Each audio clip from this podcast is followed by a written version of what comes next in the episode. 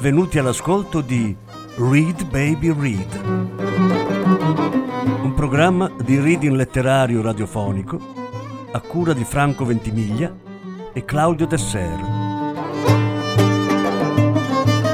Voce Franco Ventimiglia, regia Claudio Tessera.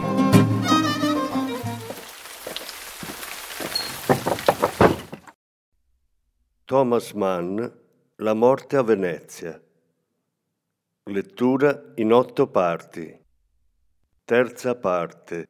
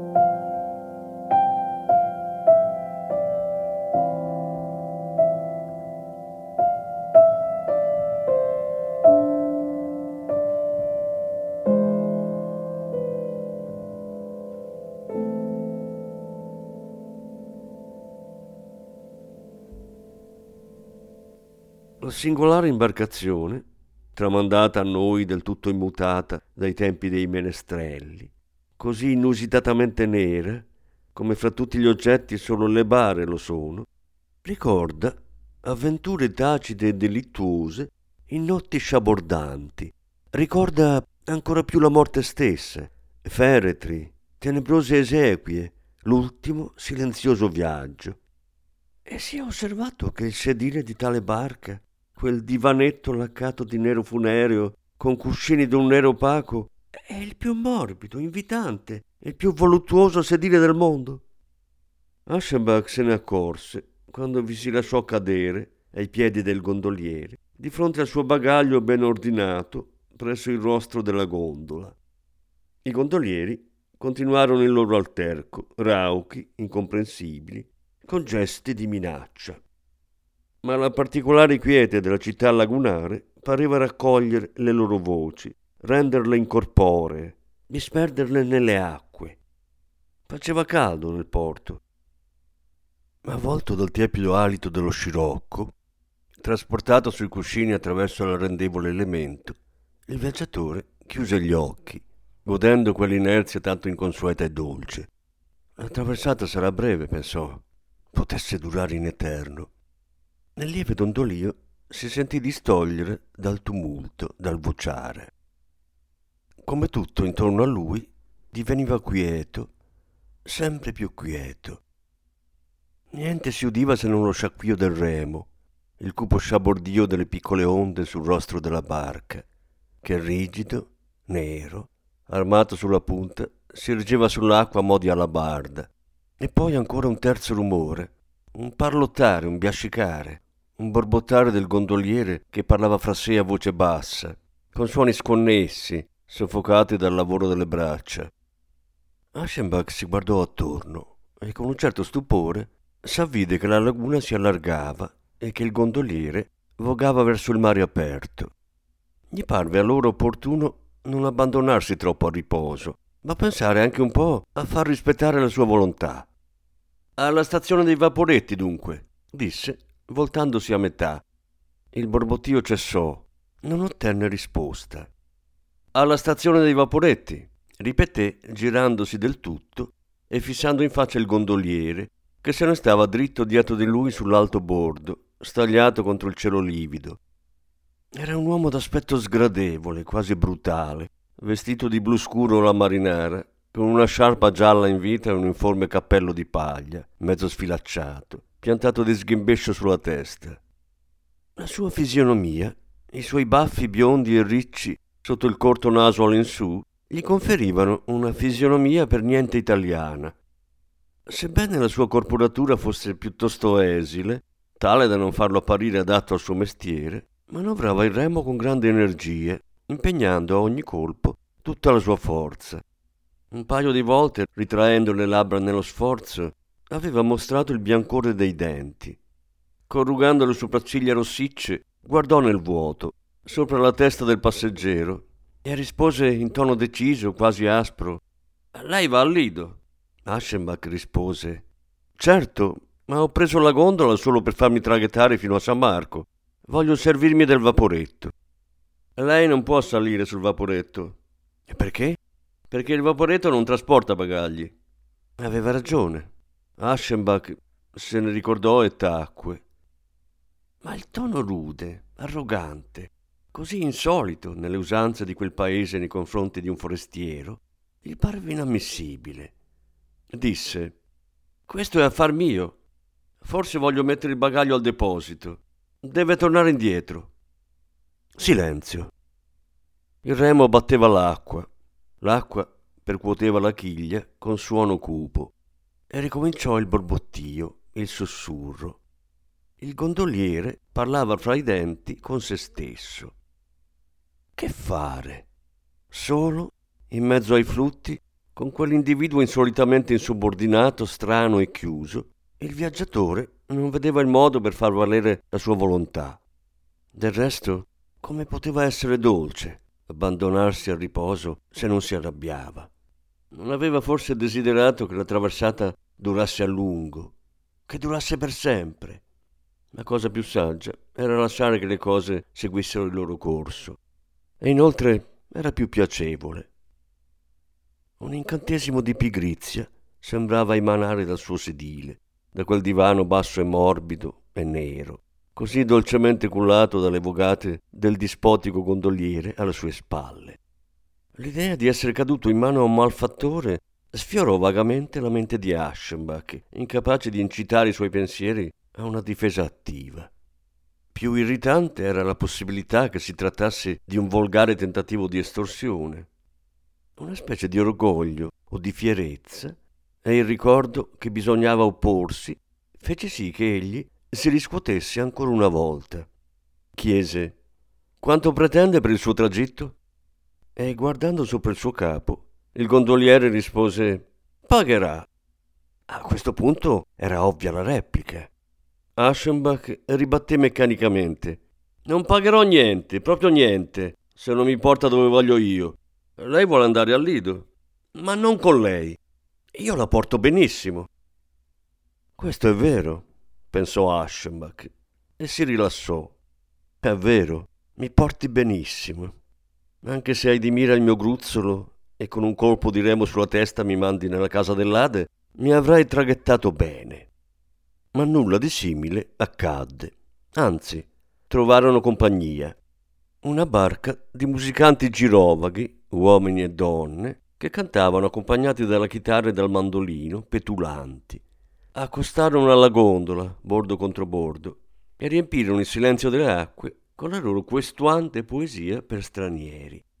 Aschenbach gettò del denaro nel cappello che tendevano. Allora tacquero e si allontanarono. Di nuovo fu percepibile il mormorio del gondoliere che a tratti parlava fra sé con frasi spezzate. Così giunsero a terra, dondolati dalla scia di un vaporetto che si dirigeva verso la città. Due impiegati municipali, le mani sul dorso, le facce rivolte verso la laguna, camminavano su e giù lungo la riva. Aschenbach al pontile scese dalla gondola con l'aiuto di quel vecchio che, munito di un bastone uncinato, si trova in tutti gli attracchi di Venezia, e poiché non aveva spiccioli si diresse verso l'albergo di fronte al pontile per cambiare e pagare il rematore secondo quello che riteneva giusto. Nell'atrio è servito e torna indietro. Trova il bagaglio su un carretto sul molo. Gondola e gondoliere sono spariti. «Se l'è squagliata», disse il vecchio con l'uncino. «Un brutto tipo, un uomo senza licenza, caro signore. È l'unico gondoliere che non possiede licenza. Gli altri hanno telefonato qui. Si è accorto che l'aspettavano, così se l'è svignata». Aschenbach si strinse nelle spalle. «Il signore ha viaggiato gratis», disse il vecchio, porgendo il cappello. Aschenbach vi gettò qualche moneta, poi ordinò che i bagagli fossero portati all'Hotel de Bain e seguì il carretto lungo il viale, nel bianco viale fiorito che, fiancheggiato da caffè, bazar e pensioni, attraversa l'isola fino alla spiaggia. Entrò nel vasto albergo dall'ingresso posteriore, attraverso la terrazza giardino, e attraversando il salone e la hall raggiunse l'office. Poiché aveva prenotato, fu accolto con servizievole premura. Un manager, un uomo piccolo, discreto, ossequioso, con baffetti neri e una redingote di taglio francese, salì con lui in ascensore al secondo piano e gli indicò la sua stanza, una camera confortevole, con mobili di ciliegio, adorna dei fiori del forte profumo, con due alte finestre prospicienti il mare aperto. Aschenbach si affacciò a una delle finestre, dopo che l'impiegato se n'era andato, e mentre alle sue spalle portavano il bagaglio e lo sistemavano nella stanza, guardò fuori la spiaggia semideserta del pomeriggio e il mare in ombra, che era in fase di alta marea e che spingeva contro la riva, con ritmo tranquillo, le onde basse e lunghe. Le osservazioni e gli incontri dell'uomo solitario e silenzioso sono allo stesso tempo più sfumati e più netti in confronto a quelli dell'uomo di società, i suoi pensieri più severi, più bizzarri, né mai esenti da un velo di tristezza, impressioni e immagini che facilmente si potrebbero liquidare con un'occhiata, un sorriso, uno scambio d'opinioni. Lo preoccupano oltre misura, si radicano in silenzi, acquistano significati, si trasformano in avventura, episodio, sentimento. La solitudine genera l'originalità, la strana e inquietante bellezza, la poesia, ma genera anche il contrario, l'abnorme, l'assurdo, l'illecito. Così le apparizioni del viaggio, il vecchio damerino ripugnante con il suo biascicare sulla mata, il sospetto gondoliere rimasto a mani vuote, turbavano ancora l'arrivo del viaggiatore, senza mettere la ragione in difficoltà, senza dare vera materia alla riflessione. Erano tuttavia di natura assai strana, almeno così gli sembrava, e conturbante appunto per questa contraddizione.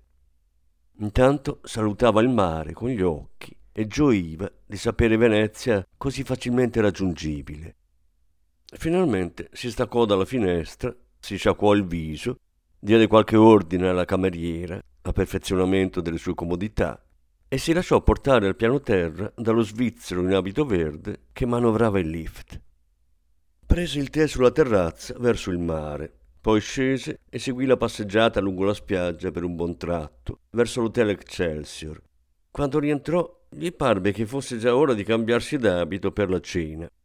Lo fece con lentezza e metodo, come era sua abitudine, perché durante la toeletta era abituato a lavorare, ma ciò nonostante scese un po' troppo presto nel salone, dove trovò radunata la maggior parte degli ospiti che, estranei l'uno all'altro, ostentavano una indifferenza reciproca, sebbene accomunati nell'attesa della cena. Prese un giornale dal tavolino, s'accomodò su una poltrona di cuoio e osservò la compagnia che gli pareva piacevolmente diversa da quella incontrata nel suo primo soggiorno. Gli si presentava un orizzonte più vasto, tollerante e molto più libero. I suoni delle grandi lingue si mescolavano sommessi.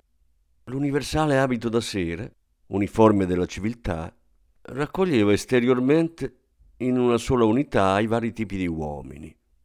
si vedevano la faccia asciutta e lunga dell'americano, la numerosa famiglia russa, donne inglesi, bambini tedeschi con governanti francesi. Gli slavi parevano in maggioranza. Proprio lì accanto si parlava polacco. Era un gruppo di giovani appena adolescenti radunato attorno a un tavolino di Vimini, sotto la sorveglianza di una istitutrice o dama di compagnia. Tre ragazze fra i quindici e i diciassette anni, come pareva, e un ragazzo dai lunghi capelli di forse quattordici anni. Con stupore Aschenbach si accorse che il ragazzo era di una bellezza perfetta.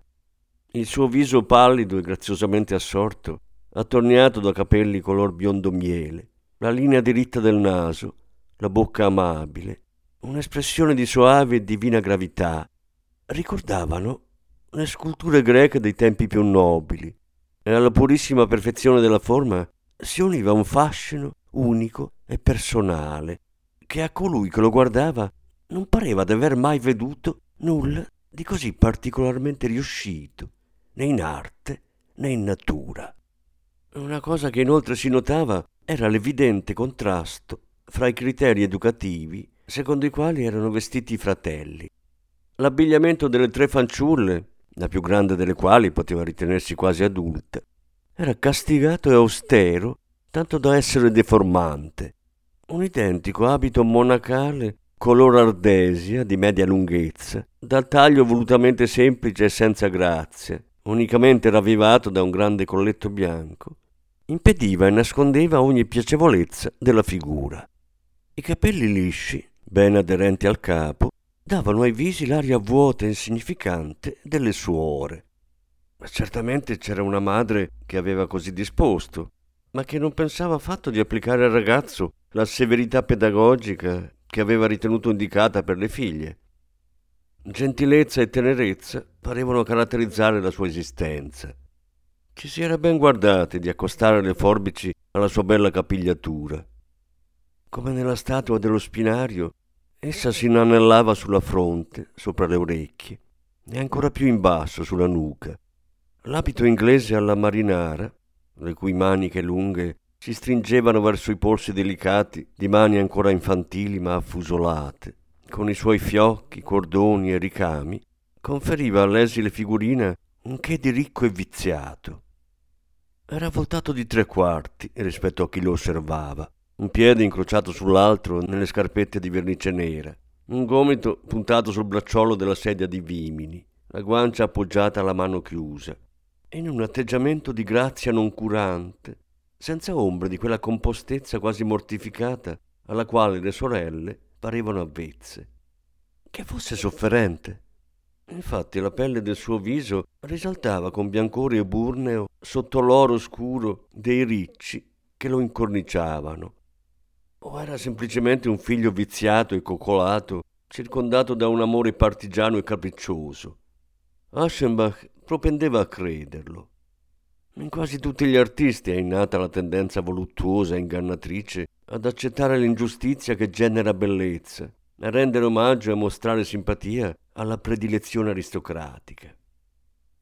Un cameriere girò fra i tavoli e annunciò in inglese che il pranzo era servito. A gruppi gli ospiti si diressero verso la sala da pranzo, attraverso la porta di vetro. I ritardatari giunsero dal vestibolo, arrivando dagli ascensori. Di là incominciavano già a servire, ma i giovani polacchi rimanevano ancora accanto al loro tavolo di Vimini, e Aschenbach, comodamente sprofondato nella sua poltrona e in più con la bellezza davanti agli occhi, attese con loro. La governante, una piccola e corpulenta borghesuccia dalla faccia rossa, diede finalmente il segnale di alzarsi e, inarcando le sopracciglia, scostò la sua sedia, mentre una signora alta, vestita di grigio e assai riccamente ornata di perle, faceva il suo ingresso nel salone. La signora aveva modi freddi e compassati. L'acconciatura dei capelli, leggermente incipriati, e la foggia del suo abito avevano la semplicità di gusti propri di chi considera la devozione una parte integrante della distinzione. Avrebbe potuto essere la moglie di un alto funzionario tedesco. Un tocco di lusso sfarzoso era dato al suo aspetto soltanto dai gioielli, in verità di valore inestimabile, cioè due orecchini a pendente e una lunghissima collana a tre giri di perle grosse come ciliegie, risplendenti di un tenue bagliore. I ragazzi s'erano alzati subito, si chinarono a baciare la mano alla madre, che con un contegnoso sorriso sul viso ben curato, anche se un po' stanco e col naso a punta, guardava al di sopra delle loro teste e rivolgeva la parola in francese all'istitutrice. Poi si mosse verso la porta a vetri. I figli la seguirono, le fanciulle, in ordine di età, poi la governante, per ultimo il ragazzo. Senza motivo apparente, prima di varcare la soglia, egli si girò e poiché nel salone non era rimasto più nessuno, i suoi occhi, di un grigio crepuscolare, incontrarono quelli di Aschenbach, che col giornale sulle ginocchia, assorto in contemplazione, seguiva con lo sguardo il gruppo. In tutto quello che aveva veduto non c'era nulla di straordinario. I ragazzi non erano andati a tavola prima della madre, l'avevano aspettata, salutata con rispetto, e nell'entrare in sala si erano comportati secondo le regole consuete. Tutto questo si era svolto però in modo così preciso, con tale accento di modestia, disciplina e decoro, che Aschenbach ne fu curiosamente commosso. Indugiò ancora qualche istante, poi passò anche lui nella sala da pranzo e si fece indicare il tavolo che, come rilevò con una punta di rammarico, era molto lontano da quello della famiglia polacca. Stanco e tuttavia spiritualmente vigile, durante il lungo pranzo egli si occupò di speculazioni astratte e addirittura trascendenti. Meditò sul misterioso legame che intercorre fra la norma e l'individualità, così che possa scaturire l'umana bellezza. Di qui passò a problemi generali di forma e di arte e trovò alla fine che i suoi pensieri e le sue conclusioni somigliavano a certe suggestioni oniriche, apparentemente felici, ma che a mente desta si rivelavano del tutto scipite e inutilizzabili. Finita la cena, indugiò nella sera odorosa del parco, fumando, passeggiando, sedendo. Se ne andò presto a letto e trascorse la notte in un sonno profondo e ininterrotto, ma variamente animato da immagini e visioni. Il giorno seguente il tempo prometteva male.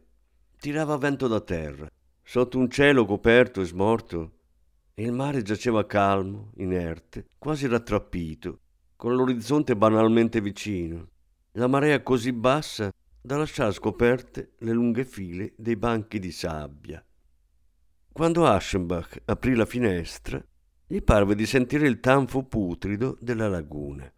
Provò un senso di irritazione. Già in quell'istante pensò di ripartire. Già un'altra volta, anni addietro, dopo giorni sereni di primavera, un tempo simile a questo lo aveva funestato ed era stato così dannoso per le sue condizioni che aveva dovuto lasciare Venezia come un fuggitivo. Anche questa volta non si ripetevano la febbrile svogliatezza di allora, il cerchio alle tempie, la pesantezza delle palpebre. Certo, un nuovo spostamento gli avrebbe prodotto una grande noia, ma se il vento non girava, rimanere gli pareva impossibile. Per sicurezza non disfece completamente i bagagli. Alle nove fece colazione nell'apposita saletta fra la sala da pranzo e il salone. Nella sala regnava quel silenzio che è il vanto dei grandi alberghi. I camerieri svolgevano il loro servizio con passi silenziosi. Un tintinnio delle tazze da tè, qualche parola mormorata a mezza voce, era tutto quello che si poteva sentire.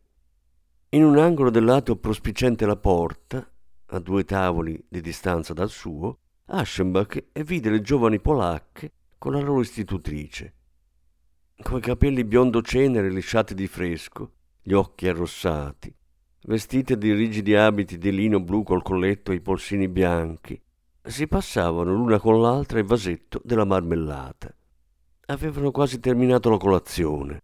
Il ragazzo non c'era. Aschenbach sorrise. Evviva, piccolo gaudente, pensò. A quanto pare hai la prerogativa di godere il sonno a tuo piacimento. E subito rasserenato recitò fra sé il verso gioielli spesso mutati e bagni tiepidi e riposo. Fece colazione senza fretta, ricevette dal portiere, che era arrivato in sala con il berretto gallonato in mano, la corrispondenza rispeditagli al seguito, aprì un paio di lettere fumando una sigaretta. Così avvenne che poté assistere all'ingresso del dormiglione che era atteso là in fondo. Arrivò attraverso la porta a vetri e in silenzio attraversò in diagonale la saletta, dirigendosi verso il tavolo delle sorelle. Sia nel portamento del busto che nel movimento delle ginocchia e nel passo dei piedi calzati di bianco, il suo incedere era di una grazia straordinaria, leggero, delicato e fiero assieme, abbellito da un pudore ancora infantile che per due volte, nel percorrere la sala, gli fece alzare gli occhi e poi subito abbassarli. Sorrise e, pronunciando a mezza voce una parola nella sua lingua fluida e dolce, si sedette al suo posto. Soprattutto allora, vedendone nettamente il profilo, Aschenbach fu colpito da meraviglia e quasi da sgomento per la bellezza veramente divina di questo fanciullo mortale. Quel giorno portava una leggera blusa di cotone a righe bianche e azzurre, con un fiocco rosso sul petto e un semplice colletto bianco dritto che lo chiudeva sul collo. Su quel colletto, che non appariva né particolarmente elegante né intonato al carattere dell'abito, il fiore della testa posava con leggiadria impareggiabile. Una testa di Eros, dalla lucentezza dorata del marmo di Paro, con sopracciglia fini e pensose, e le tempie e l'orecchio coperti da un ricciolo dei capelli scuri e soffici, tagliati ad angolo retto. Bene, bene, pensò Aschenbach, con la fredda approvazione professionale con cui gli artisti talvolta vestono il loro entusiasmo e il loro incanto davanti a un capolavoro. E poi, continuando il pensiero, aggiunse: in verità, se non ci fossero il mare e la spiaggia ad attendermi, rimarrei qui fino a che tu rimani.